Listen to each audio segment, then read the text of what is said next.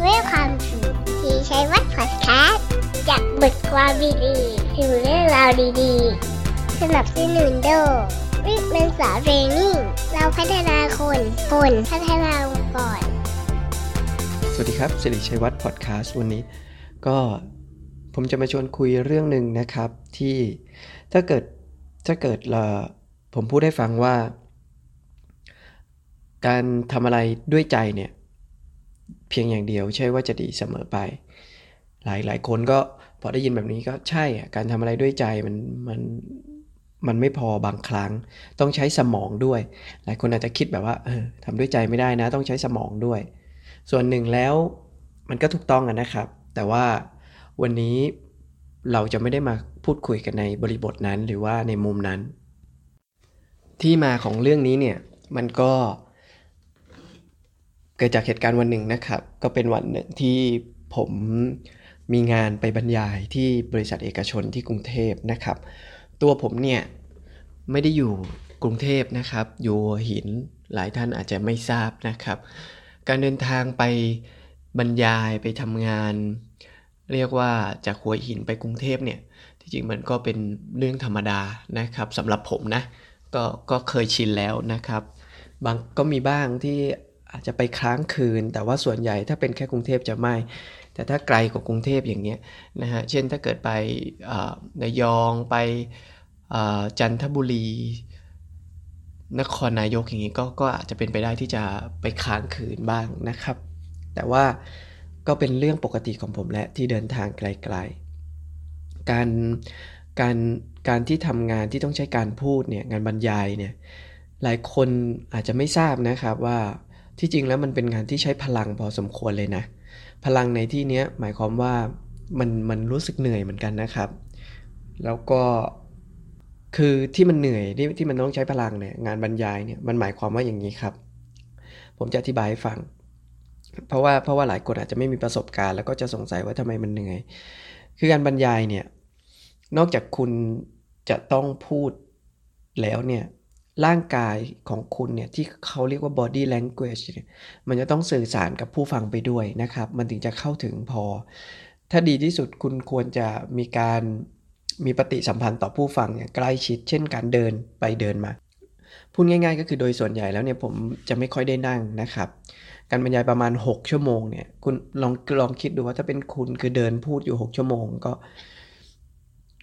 ก็เหนื่อยเหนื่อยอยู่เหมือนกันนะครับ เดินเดินเยอะอยู่เหมือนกัน แต่ว่าประเด็นก็ไม่ได้อยู่แค่ที่ที่การเดินนะครับ เราเราก็ไม่ได้เดินตลอดจริง ๆ หรอกนะครับ มันก็มีช่วงเบรก มันก็มีช่วงอ่านั่งเดินหรืออ่าให้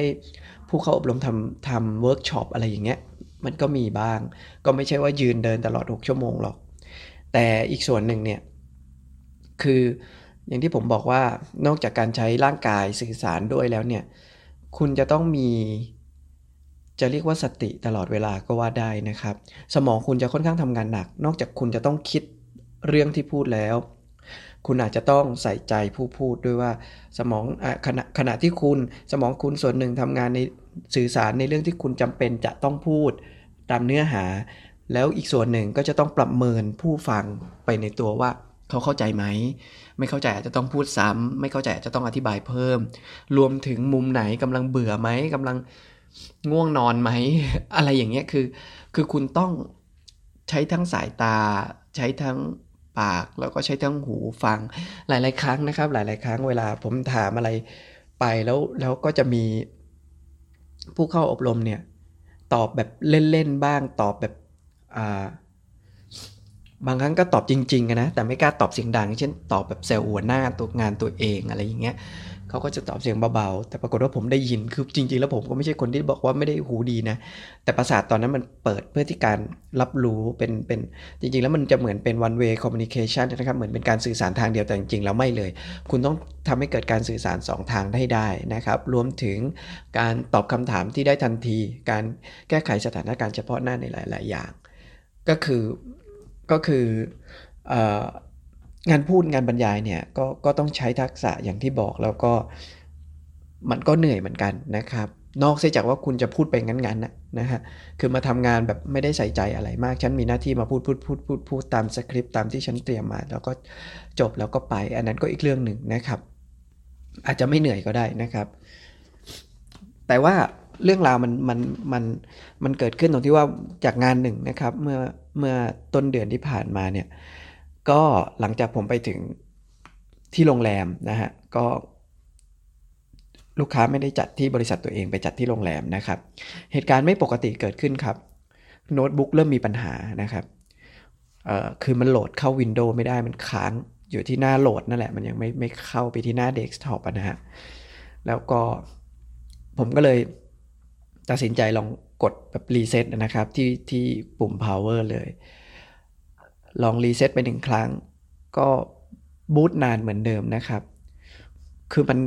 มันประมาณ2อสารอบอะนะฮะแล้วมันก็คือก็ไม่ไม่จำไม่ได้ว่ากี่รอบแต่ไม่ไม่ไม่ถึง 3 รอบหรอกแต่น่าจะ 2 หรืออาจจะ 3 รอบนะฮะแต่ว่าแต่ละรอบนั้นมันรอนานมากอะครับ รออยู่ 4 5 นาทีจนจนเข้าเวลาที่ต้อง บรรยายก็คือกำหนดการมัน9โมง ผมเนี่ยไปถึงประมาณ8โมงครึ่งนะครับเสมอจะจะไปถึงก่อนครึ่งชั่วโมงอย่างน้อยนะครับ หรือบางทีก็เกือบชั่วโมงอะไรก็ว่ากันไป ถ้าไม่อุบิเหตุจริง ๆ ก็จะไม่แต่ส่วนใหญ่ไม่เคยเลทนะครับแทบจะไม่เคยเลทมีแต่แบบ9โมงพอดีเลยแล้วเพิ่งไปถึงอย่างเงี้ยก็ก็ถือว่าเริ่มเลทเพราะว่ากว่าจะเซตอ่าโน้ตบุ๊กกว่าจะอะไรอย่างเงี้ยกว่าจะ เริ่มก็อาจจะเลทนิดๆหน่อยๆนะครับ แต่ส่วนใหญ่ผมจะไม่ไปเลทวันนั้นก็เหมือนกันไม่ได้ไปเลทแต่ว่าติดปัญหาตรงนี้จนจนถึงเริ่มเข้า9โมงเช้าที่ว่าต้องเริ่มพูดแล้ว ผมก็เลยปล่อยมันแล้วก็ก็เริ่มบรรยาย เริ่มชวนคุยกับผู้เข้าอบรมก่อนนะครับ สักพักหนึ่งโน้ตบุ๊กก็เข้าได้แล้วนะฮะก็พูดได้ไม่พูดได้ไม่นานนะครับ สัก 5 นาทีก็ก็ได้เข้า ก็เลยโอเค ก็เลยขออนุญาต เซตต่อเพื่อที่จะต่อสไลด์ขึ้นโปรเจคเตอร์นะครับ ปรากฏว่ามีปัญหาอีกครับ ภาพไม่ไปที่โปรเจคเตอร์ครับ เหมือนมันไม่เห็นกันมันไม่ sync กันนะฮะทางทางเขาเรียกว่าทางช่างของโรงแรมก็ก็มาดูว่าผมสวิตไปหรือยังอะไรไปคือจริง ๆ แล้วถามผมนะผมผมผมรู้อยู่แล้วว่าปัญหาเบื้องต้นมันคืออะไร แต่มันไม่ไปผมก็ เอ เกิดอะไรขึ้น ถ้าถามผมว่าเช็คโน้ตบุ๊กก่อนจะมาบรรยายไหมนะครับ คือผมเล่าให้ฟังนี้เลย ก่อนที่จะไปบรรยายเนี่ยผมต้องเปิดโน้ตบุ๊กของผมอยู่แหละนะครับ เพื่อที่จะ sync ไฟล์คือผมปกติถ้าเกิดผมทำงาน ผมจะมีคอมพิวเตอร์ตั้งโต๊ะหนึ่งตัว อยู่ที่บ้านเนี่ยนะฮะก็คือเป็นเป็นคอมพิวเตอร์เหมือนเป็นออฟฟิศมุมออฟฟิศของผมนั่นแหละ ก็จะนั่งทำงานที่คอมพิวเตอร์ตัวนี้ทุกวันเลยนะครับก็ว่าได้ ไม่ว่าจะเป็นการเขียนบทความการทำเว็บไซต์หรืออะไรก็ตามส่วนตัวเนี่ยนะครับแล้วก็รวมถึงการทำงานด้วยนะครับในหลาย ๆ อย่างก็จะใช้คอมพิวเตอร์ตัวนี้ แต่เมื่อเวลาไปบรรยายมันต้องใช้โน้ตบุ๊กใช่ไหมฮะผมเนี่ยอ่าเล่าขออนุญาตเล่านอกเลยผมเคยมีประสบการณ์ที่วุ่นวายกับเรื่อง แน่นอนคอมพิวเตอร์ใช้ไม่ได้ถูกไหมครับ คอมพิวเตอร์ใช้ไม่ได้มันถ้ามันวันหนึ่งมันเกิดเสียขึ้นมา ไฟล์งานของเราในคอมพิวเตอร์จะต้องอันตรธานหายไปนะครับเป็นไปได้เราก็อาจจะต้องมี external hard disk หรือว่า hard disk มาต่อพ่วงเพื่อ backup ไฟล์ไว้นะครับ หรืออย่างน้อยก็ควรจะมี flash drive อะไรก็ตามนะครับ ที่มา backup ไฟล์งานของเราไว้ในส่วนหนึ่ง ทีนี้ก่อนหน้านี้ผมก็มี ผมก็ใช้ hard disk นะฮะ ผมมี hard disk สองตัวด้วยซ้ำก็ตัวหนึ่งก็ก็เอาไว้เก็บงานเป็นตัวเล็กนะครับ อีกตัวหนึ่งก็ไว้เก็บพวกไฟล์สารพัดเก็บรูปเก็บอะไรอย่างเงี้ยนะฮะ ปรากฏว่า แต่งานผมก็ไว้ทั้งสองที่เลยนะ ปรากฏว่าวันดีคืนดี hard disk ตัวหนึ่งพัง รูปที่อยู่ในนั้นก็แน่นอนอันตรธานหายไปหมดครับ ไม่นานนะครับ ก็ไม่ได้เป็นอะไร ไม่นานสักพักหนึ่ง hard disk อีกตัวหนึ่งพังนะครับ ตัวเล็กพัง ไปด้วย ก็โชคดีที่ว่าคอมพิวเตอร์ยังไม่พัง ถูกไหมฮะ แต่ hard disk พัง เท่ากับว่าเราไม่มีอะไร backup แล้ว ผมก็เลยตัดสินใจใช้บริการของพวก Cloud Drive นะครับหรือว่า ผมไม่แน่ใจว่าท่านรู้จักไหมก็คือการกะพื้นที่ไฟล์ที่เก็บไว้บน เหมือนเหมือน Apple ก็จะมี iCloud อย่างเงี้ยนะครับ ถ้า Google Drive นะ Google ก็จะเป็น Google Drive นะครับ ถ้าเป็นของ Microsoft ก็จะเป็น OneDrive นะครับ หรืออีกรายหนึ่งที่เป็นพอเป็นที่นิยมก็คือ Dropbox นะครับ Dropbox นะฮะพวกนี้จะเป็นที่พื้นที่รับเก็บฝากไฟล์ทั้งหมดเลยของเรานะครับ มันจะทำให้ปลอดภัยค่อนข้างจะ สูงกว่าเราเก็บเองแน่นอนอะ่ะ เพราะเขาเพราะเขามีระบบเยอะแยะเขามีเซิร์ฟเวอร์มูลค่าเป็นล้านล้านเขามีระบบเป็นล้านมูลค่าเป็นล้านนะฮะใช้คำนี้ได้เลยมูลค่าเป็นล้านแน่นอน คือดีกว่าเราแน่นอนนะครับ เพราะบางทีเราถึงแม้เราจะมีฮาร์ดดิสกี่ลูกแต่บางทีเราไม่ว่างที่จะต้องมานั่งก๊อปปี้นึกออกไหมฮะก็มานั่งก๊อปปี้ต้องมานั่ง sync ไฟล์อย่างเงี้ยมันจะมีปัญหา ฉะนั้นผมเลยใช้ Google Drive ทีนี้พอการใช้ Google Drive ข้อดีก็อย่างที่เห็นนะครับ ก็คือเวลาผมทำงานที่คอมพิวเตอร์ตั้งโต๊ะนะครับ เสร็จแล้วผมก็ปิดเครื่องไปได้ แล้วก็ไปเปิดโน้ตบุ๊กเพื่อให้ sync ไฟล์งานที่ผมได้ทำไว้ลงสู่โน้ตบุ๊กอัตโนมัตินะครับ ทีนี้ถามว่าทำไมต้องเปิด sync ไฟล์ก่อนที่บ้าน ก็เพราะว่าแน่นอนที่บ้านมีอินเทอร์เน็ต ผมไม่รู้ว่าถ้าไปที่สถานที่บรรยายที่โรงแรมที่อะไรตรงนั้น จะมีอินเทอร์เน็ตไหม เพื่อความปลอดภัยที่สุดเราก็ sync ไปก่อน ถ้าเกิดโน้ตบุ๊กเกิดอุบัติเหตุนะครับ ก็สามารถที่จะดาวน์โหลดไฟล์ขึ้นมาได้จากคอมพิวเตอร์เครื่องอื่นหรืออะไรก็ตามนะฮะ ฉะนั้นก่อนที่ผมจะไปบรรยาย ผมก็จำเป็นต้องมาเปิดโน้ตบุ๊กเพื่อที่ sync ไฟล์ทุกครั้ง มันก็ถือว่าเป็นการเช็คโน้ตบุ๊กไปในตัวว่าเอ้ยเปิดเปิดใช้ได้อยู่นะ อะไรอย่างเงี้ยนะครับ นั่นแหละฮะก็คือที่ที่พูดมาตรงนี้ก็คือหมายความว่าก่อนที่ผมจะไปเนี่ยโน้ตบุ๊กก็ยังปกติอยู่ ทีนี้ ภาพมันไม่ออกโปรเจกปัญหามันยังติดอยู่ที่ภาพมันยังไม่ออกโปรเจคเตอร์นะครับ ผมก็พบว่าผมก็ลองดูเช็ค จนพบว่าเฮ้ย driver การ์ดจอมันไม่มีผมไม่แน่ใจว่าท่านรู้จักไหม แต่ก็คือคอมพิวเตอร์ใหม่ๆเนี่ยมันจะมีฮาร์ดแวร์แต่ละตัวที่ประกอบกันมาเป็นคอมพิวเตอร์เครื่องหนึ่ง ท่านก็จำเป็นต้องลงโปรแกรมพื้นฐานหรือหรือที่เรียกว่า driver ที่ว่าทำให้ตัวมันเนี่ยให้ให้ให้ไอฮาร์ดแวร์ชิ้นนั้นเนี่ยอุปกรณ์ชิ้นนั้นเนี่ยรู้จักกับ Windows ของเรา หรือระบบปฏิบัติการของเรา พูดง่าย ๆ ก็คือให้มันใช้งานได้สมบูรณ์นั่นแหละ ปรากฏว่าที่จริงแล้วแล้วที่จริงเนี่ยถ้าเราลง Windows สมัยเนี้ยลงระบบปฏิบัติการเปิดเครื่องมันจะต้องอัปเดตอัตโนมัติให้มันแหละ แต่นี้มันหายไปเฉยๆเลยนะครับก็ก็แปลกดีนะครับ เป็นไปได้ยังไง แล้วก็ไม่น่าจะมันไม่มีใครอยู่แล้วครับ ที่มาลบ driver ของเราไป ถามว่าเป็นไปได้ไหมที่จะโดนไวรัสหรืออะไรก็ก็คิดว่าไม่น่าจะใช่นะครับ เพราะมันไม่ไม่เจออะไรเลย ก็เลยต่ออินเทอร์เน็ตนะครับ ซึ่งทีแรกผมก็จะใช้อินเทอร์เน็ตจากโทรศัพท์ตัวเองนี่แหละเปิดเปิด hotspot เอาแต่พอดีว่าทางโรงแรมเขาบอกมีเอาเอาอินเทอร์เน็ตมาให้ ก็เลยโหลดนะครับ แล้วก็แก้ปัญหาเรื่อง driverการ์ดจอจบพอโหลดมาติดตั้งเสร็จปุ๊บก็เสียบออกได้จบปัญหาเรื่องคอมพิวเตอร์ไปนะครับ นี่คือเรื่องหนึ่งที่ที่จะบอกว่าการทำอะไรด้วยใจเนี่ย ถ้าคุณถ้าคุณเป็นคนหนึ่งที่เจอปัญหาอย่างผมเนี่ย แล้วทำด้วยใจอย่างเดียวเนี่ย แน่ใจหรือว่ามันมันจะแก้ปัญหาได้ คุณจะต้องทํำยังไงนะครับ คือส่วนหนึ่งเนี่ยโอเคแหละ มันต้องมีประสบการณ์นะฮะต้องมีประสบการณ์ การทำอะไรด้วยใจแต่ไม่มีประสบการณ์เนี่ยก็ก็ก็ยากอยู่นะครับ มีไหวพริบในการแก้ไขปัญหาเฉพาะหน้า ซึ่งเหล่านี้มันผมเชื่อว่าไอ้คำว่าไหวพริบปฏิพานแก้ไขปัญหาก็ ขึ้นอยู่กับประสบการณ์นั่นแหละครับ ถ้าคุณเคยมีประสบการณ์แล้วคุณจะแก้ปัญหาได้ดีขึ้น ซึ่งขึ้นอยู่ว่าเวลาเจอปัญหาหนีปัญหาด้วยหรือเปล่านะ เออ แต่ถ้าพยายามแก้ปัญหาคุณก็จะมีประสบการณ์เสมอ แต่นั่นเป็นเรื่องหนึ่งนะครับที่ที่ผมจะไม่ได้ไม่ได้มาเน้นเรื่องนี้นักนะครับแต่ว่าในในปัญหาเนี่ยมันมีความโชคดีอยู่อย่างหนึ่งคือผมเองเนี่ยมีความเป็นที่เรียกว่าช่างไอทีนะครับ ก็คือสามารถเคยสามารถไม่ไม่ใช่เคยสามารถก็สามารถ ถอดประกอบซ่อมคอมพิวเตอร์ได้ลง Windows ได้อะไรอย่างเงี้ยคือตั้งนานแล้วแล้วก็เคยเปิดร้านอินเทอร์เน็ตประกอบคอมพิวเตอร์เองทั้งร้านอะไรอย่างเงี้ยผมก็มีพอมีพื้นฐานอยู่บ้าง ไม่งั้นก็แก้ปัญหาเรื่องโน้ตบุ๊กอาภาพออกจอไม่ได้นะครับ ถูกไหมก็ก็ไม่รู้ว่าก็ต้องรออาจจะมีคนมาแก้ให้ก็ได้ก็ต้องรอใครสักคนหนึ่งที่มาช่วยแก้ปัญหาให้นะครับ ที่จริงระหว่างที่มันมันเจอปัญหาเนี่ย ผมก็พยายามแก้ปัญหาเบื้องต้นด้วยกัน ถามทางพนักงานโรงแรมนั้นมีโน้ตบุ๊กให้ยืมไหม เพราะว่ามันมันจะรวดเร็วกว่านะครับ ไม่ต้องมารอเปิดปุ๊บใช้ก่อนนะฮะปรากฏว่ามันไม่มีก็เลยก็เลยต้องรีบแก้ปัญหาต่อไป ก็ใช้เวลาไปเกินเวลาบรรยายไปประมาณครึ่งชั่วโมง แต่อย่างที่บอกนะครับ ระหว่างนั้นผมก็เริ่มพูดไปแล้ว ประเด็นสำคัญกว่ามันอยู่ที่ช่วงบ่ายเนี่ยครที่จริง ผมเกิดไข้ขึ้นสูงขึ้นมา จะว่าไปแล้วเนี่ยตอนตั้งแต่ขับรถไปไปบรรยายในช่วงเช้าเนี่ยครับเดินทางจากหัวหินก็รู้สึกว่าเหมือนกับเอ้มันเหมือนเหมือนเพียๆมันมีสัญญาณมาตั้งแต่เช้าแหละแต่ก็คิดว่าคือคือถามว่าแล้วนอนพักผ่อนเต็มที่ไหมเวลาพักผ่อนเต็มที่ครับ แต่ก็คิดเอาว่า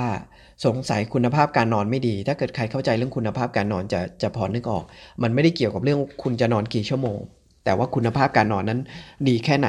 พูดง่าย ๆ ก็คือถ้าถ้าคุณหลับลึกหลับสนิทเนี่ยจริงๆ ถ้าเกิดนอนสักสี่ชั่วโมงหรือ6ชั่วโมง ก็อาจจะมีคุณภาพดีกว่านอน 8 ชั่วโมงด้วยซ้ำนะฮะแต่ก็ไม่เกี่ยวเพราะว่าผมก็คิดว่ามันมันก็นอนปกติ แต่เออไม่ใช่ครับ จะบอกว่าก็นอนเนี่ยเวลาปกติแต่ก็เลยคิดว่าที่มันยังเพียงง่วงๆหน่อยๆเนี่ยเพราะคิดว่าคงจะนอนคุณภาพนอนไม่ดีนะครับ แต่ปรากฏว่าพอใกล้จะเที่ยงเนี่ย สักสิบเอ็ดโมงกว่าๆมันชัดเจนมากครับ ว่าจะมีไข้มันไอที่เป็นเมื่อเช้าเนี่ยไม่ใช่แล้ว มันคืออาการถ้าเกิดเราหลายคนเข้าใจก็มันจะเรียกว่าขั้นเนื้อขั้นตัวนั่นแหละ แต่เราก็ผมก็คิดว่ามันคือเพียงไงตื่นแต่เช้าตีสี่ตีห้าอะไรอย่างเงี้ย แต่ผมปกติผมก็ตื่นตีห้าอยู่แล้ว ถึงตรงเนี้ยนะครับพอรู้สึกว่าเริ่มมีไข้เนี่ยงานมันจะต้องเลิกประมาณ4ี่โมงเย็นแต่ก็ไม่ไม่ได้ไม่ได้พูดอะไรกับใครก็แค่ให้ผู้ช่วยนะครับ ไปหายามาให้ทานหวังสกัดอาการไปนะครับ คือพอบ่ายนะครับพอเออพอดีจะใกล้เที่ยงใช่ไหมกินทานข้าวเสร็จก็ทานเนี่ยพอบ่ายเนี่ยครับมันชัดเจนและไข้ขึ้น แต่กินยาไปก็รู้สึกว่าดีขึ้นนะครับ ใจผมเนี่ยโชว์มัสโกอ่อนแน่นอนก็คือลุยต่องานต่อแน่นอนครับ เต็มที่กับงานเสมอเลย แล้วก็โดยปกติเนี่ย เป็นคนไม่ค่อยนั่งพูดอยู่แล้ว อย่างที่พูดไปนะครับ หมายถึงว่าไม่ไม่ได้นั่งบรรยายอยู่แล้ว จะเดินไปทั่วนะครับ แล้วก็ทีนี้หลักสูตรวันนั้นเนี่ยมันก็มีกิจกรรมเยอะยังไงก็ต้องเดินอยู่แล้ว เดินเยอะเหมือนกันเดินไปเดินมาเดินดูกลุ่มโน้นกลุ่มนี้ เชื่อไหมครับว่าพอเริ่มบ่ายมาก ๆ สักบ่ายสองผ่านไปหนึ่งชั่วโมงแล้วเนี่ยยิ่งเข้าใกล้ ๆ บ่ายสามเนี่ย ขามันไม่ค่อยมีแรงนะฮะ มันรู้ตัวเลยคือเราฝืนนะฮะขามันไม่ค่อยมีแรงนะครับลมหายใจหน้าเนอร์เนี่ยไม่ต้องพูดถึงร้อนเผาเลยนะครับ แล้วก็ยอมเลยขนาดว่าช่วงที่เขาทำกิจกรรมกันเองนะครับ คือประชุมทีมทำอะไรกันอยู่ก็เนี่ยผมนั่งครับ ตอนนั้นผมยอมรับเลยว่านั่งนั่งแบบเหนื่อยฮะไม่ไม่ไม่เชิงเหนื่อยครับ แบบคนไข้ขึ้นนะครับ มันมันเปรี้ยมากเลยนะฮะ ซึ่งซึ่งพอจบช่วงกิจกรรมเข้าช่วงสรุปหรือช่วงนี้ผมก็สู้ต่อเต็มที่นะครับ สู้ต่อเต็มที่ก็คือเราอาจจะบอกว่าตรงนี้มันเป็นความรับผิดชอบก็ได้ แต่ว่าส่วนหนึ่งเนี่ยมันก็คือการที่มันก็ต้องมาจากใจแหละครับ ถ้าใจคุณไม่ไม่ไม่สู้กับสิ่งนั้น คุณก็จะไม่รับผิดชอบอยู่แล้วนะฮะวันนั้นผมก็ คิดนะครับ ใจคิดนั่นแหละ ความคิดใจคิดเนี่ยที่สิ่งที่เรียกว่าใจสู้เนี่ยก็คิดว่ามันทำเต็มที่ลุยเต็มที่ ก็คุยกับเจ้าของบริษัทในตอนท้ายนะครับก็ท่านท่านเจ้าของบริษัทเขาก็โอเคนะครับ ถามถึงหลักสูตรอื่น ๆ ไม่ได้มีอะไร ก็ถามผมก็ผมถามฟีดแบ็ทุกครั้งนะครับกับกับการทำงาน เพราะว่าจะได้เอามาปรับปรุง คือแม้ว่าฟีดแบ็กจะไม่ได้แย่อะไรไปในเชิงบวกด้วยซ้ำนะครับ แต่หลังจากกลับมากลับมาก็ ก็เป็นวันหนึ่งนะที่แย่แบบโอ้โหขับรถต้องขับรถกลับหัวหิน ผมทบทวนตัวเอง ผมรู้ว่าเป็นวันที่บรรยายได้ไม่ไม่ดีเท่าที่ควร ไม่ได้หมายความว่าบรรยายได้แย่นะฮะคือคือถ้าเกิดไม่เกิดการเปรียบเทียบกับที่ผมบรรยายครั้งอื่น ก็จะไม่รู้สึกอะไรหรอกเพราะมันก็ดีประมาณหนึ่งแต่ว่าถ้าเทียบกันแล้วเนี่ยมันไม่มันดีไม่เท่าที่บรรยายมานะครับ แล้วก็จำได้ด้วยว่า คือบางอย่างเนี่ยพูด พูดไม่ครบถ้วนนะครับ มันมันสมองมันไม่แล่นนะครับ แล้วก็สร้างบรรยากาศได้ไม่ดีเท่าที่ควรคือ คืออย่างที่ผมพูดไปในตอนต้นว่า ถ้าเกิดคุณเป็นวิทยากรเนี่ย body language เอ่ย power มันต้องมีออกไปในในทุกๆการสื่อสารนะครับ นั่นแหละฮะ ใจเนี่ยสู้ครับ แต่กายไม่พร้อม ย่อมส่งผลต่อสิ่งที่เราทำนะฮะจริงๆแล้วไม่ไม่ใช่ว่า เราจะต้องป่วยนะครับ ในความเป็นจริงเนี่ยอาการที่มันป่วยเล็กน้อยเนี่ยที่ที่เราไม่ได้บอกว่าป่วยก็ได้นะก็เช่นปวดหัวมาอยู่บ้างนะครับ ปวดหลังปวดไหล่ปวดขาปวดเข่าเนี่ยที่เรามองว่ามันไม่ได้เป็นอะไรมากเนี่ยกระทั่งแม้ว่าอิ่มมากเกินไปนะหรือง่วงนอนนะหรือกระทั่งเผลอนั่งนานๆแล้วมันแอบปวดเมื่อยอยู่เนี่ยในการทำอะไรต่างๆ ร่างกายเรามีส่วนเกี่ยวข้องครับ แม้คุณคิดว่าใจคุณสู้ แล้วก็ความคิดคุณสติจะพร้อมเนี่ย แต่เชื่อแต่ครับว่าผลลัพธ์มันไม่ดีเท่ากายที่พร้อมด้วย คือ การที่คุณมีใจที่ดีนะครับ มันเป็นสิ่งสำคัญนะ ผมเชื่อว่าในการเอาชนะอุปสรรคในการไม่ย่อท้อในการทำอะไรหลาย ๆ อย่าง ย่อมมีส่วนช่วยอยู่แล้ว แต่ในทางตรงกันข้ามนะครับ ถ้าร่างกายมันไม่ดีด้วยเนี่ยไม่เพียงที่มันจะไม่ช่วยนะ คือคือถ้าร่างกายไม่ดีเนี่ยก็ไม่ช่วยในการทำอะไรไม่พอ บางทีร่างกายเนี่ยยังเป็นอุปสรรค ทำตัวเป็นอุปสรรคเองด้วยก็คือมันไม่สู้ไง มันไม่ไปมันไม่ไหวอะไรเงี้ยย้อนมาเรื่องของผมเนี่ยนะฮะขนาดว่าจริง ๆ ผมไม่รู้ว่าถ้าฟังพอดคาสต์ผมมาเรื่อยๆก็อาจจะพอทราบจริงๆผมเป็นคนดูแลร่างกายประมาณหนึ่งนะปัจจุบันนะครับ ก็ออกกำลังกายถือว่าสม่ำเสมอวิ่งอยู่ทุกวันอะไรอย่างเงี้ยนะครับ ก็ยังเจอวันที่ป่วยจนได้นะครับ แน่นอนว่าเป็นธรรมดาว่าแข็งแรงขนาดไหนก็ต้องป่วยได้บ้าง แต่ว่าบทความเนี้ยเอ้ยไม่ใช่ขอโทษจากบทความดีๆนะแต่ว่าเรื่องเนี้ยอยากจะสะท้อนนะครับ แล้วก็เตือนว่าการทำอะไรด้วยใจนะครับดีมาก แล้วก็ควรจะมีด้วย หมายถึงว่าควรจะมีใจในการทำอะไรในสิ่งต่างๆ ร่วมด้วยก็คือ ทุ่มเทใจนะครับ แต่ว่าการดูแลร่างกายเนี่ยเพื่อให้ร่างกายเนี่ยเอาไปลุยด้วยกัน เอาไปทำในสิ่งนั้นด้วยกันให้ตลอดรอดฟังเนี่ย มันย่อมดีขึ้นไปอีกหรือว่าดีกว่า เพราะว่าแม้ใจจะสู้เพียงใดนะครับ แต่ถ้าร่างกายไม่พร้อมขึ้นมาเนี่ยผลลัพธ์มันก็ไปได้ไม่เท่าไหร่ครับ หรือว่ามันมันอาจจะได้ไม่ดีเท่าที่ควรนะครับ จากเหตุการณ์นี้เนี่ยผมก็คิดว่าใจผมเนี่ยเต็มร้อยนะครับ ในการทำงานผมทุ่มเท แต่ว่าพอร่างกายไม่ไหว กลับมาทบทวนผลลัพธ์ก็รู้เลยว่าเออมันมันก็ไม่ค่อยดีเท่าที่ควรนะครับ ก็ฝากไว้เป็นมุมคิดอย่างหนึ่งนะนะครับว่าการทำอะไรด้วยใจอย่างเดียวก็ไม่ใช่ว่าจะดีเสมอไป แน่นอนต้องใช้สมอง แต่สิ่งสิ่งสำคัญที่เป็นเบื้องหลังก็คือร่างกายต้องดีด้วยนั่นเองอก็พบกันใหม่กับสิริชัยวัฒน์พอดคาสต์นะครับ ก็แสดงความคิดเห็นท่านมีความคิดเห็นว่ายังไง ติชมกันมาได้นะครับ ขอบคุณที่รับฟังแล้วพบกันใหม่ตอนหน้าวันนี้สวัสดีครับ